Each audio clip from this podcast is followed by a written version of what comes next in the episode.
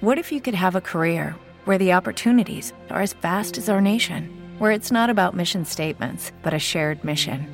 At U.S. Customs and Border Protection, we go beyond to protect more than borders from ship to shore, air to ground. Cities to local communities, CBP agents and officers are keeping people safe. Join U.S. Customs and Border Protection and go beyond for something far greater than yourself. Learn more at cbp.gov/careers. Exame Academy, a fonte que influencia o mercado, o conhecimento que influencia a sua carreira. A gasolina pode ficar mais barata em breve porque a Petrobras anunciou que vai reduzir o preço do combustível em suas refinarias a partir dessa quarta-feira. Eu sou a Mariana Martucci e hoje eu te explico qual o impacto da redução do preço da gasolina e quando ele deve começar a cair.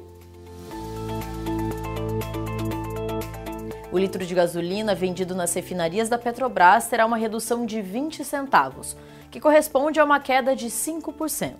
O valor vendido nas refinarias da estatal passa de R$ 4,06 para R$ 3,86. Essa foi a primeira redução do preço da gasolina da estatal desde dezembro.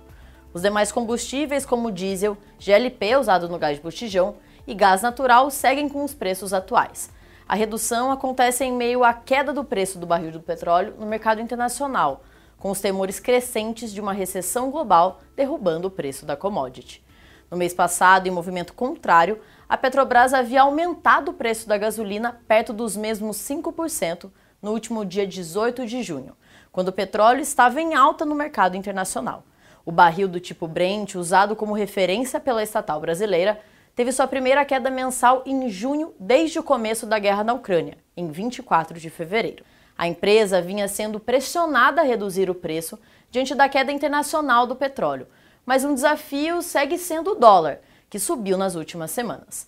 Vale lembrar que a redução diz respeito somente à gasolina nas refinarias da Petrobras, que correspondem por cerca de 80% da gasolina vendida no Brasil. O preço final ao consumidor na bomba depende ainda de tributos e margens ao longo da cadeia. Nessa frente, o combustível também vem tendo quedas nas últimas semanas, diante da redução nas alíquotas de ICMS, tributo estadual que incide sobre os combustíveis, além de tributos federais zerados para a gasolina.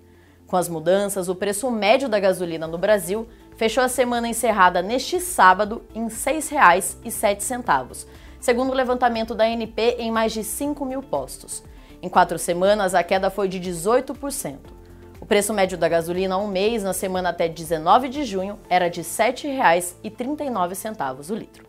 E para ficar por dentro das principais notícias que afetam o seu bolso, curta esse vídeo e se inscreva no canal da Exame. Até a próxima!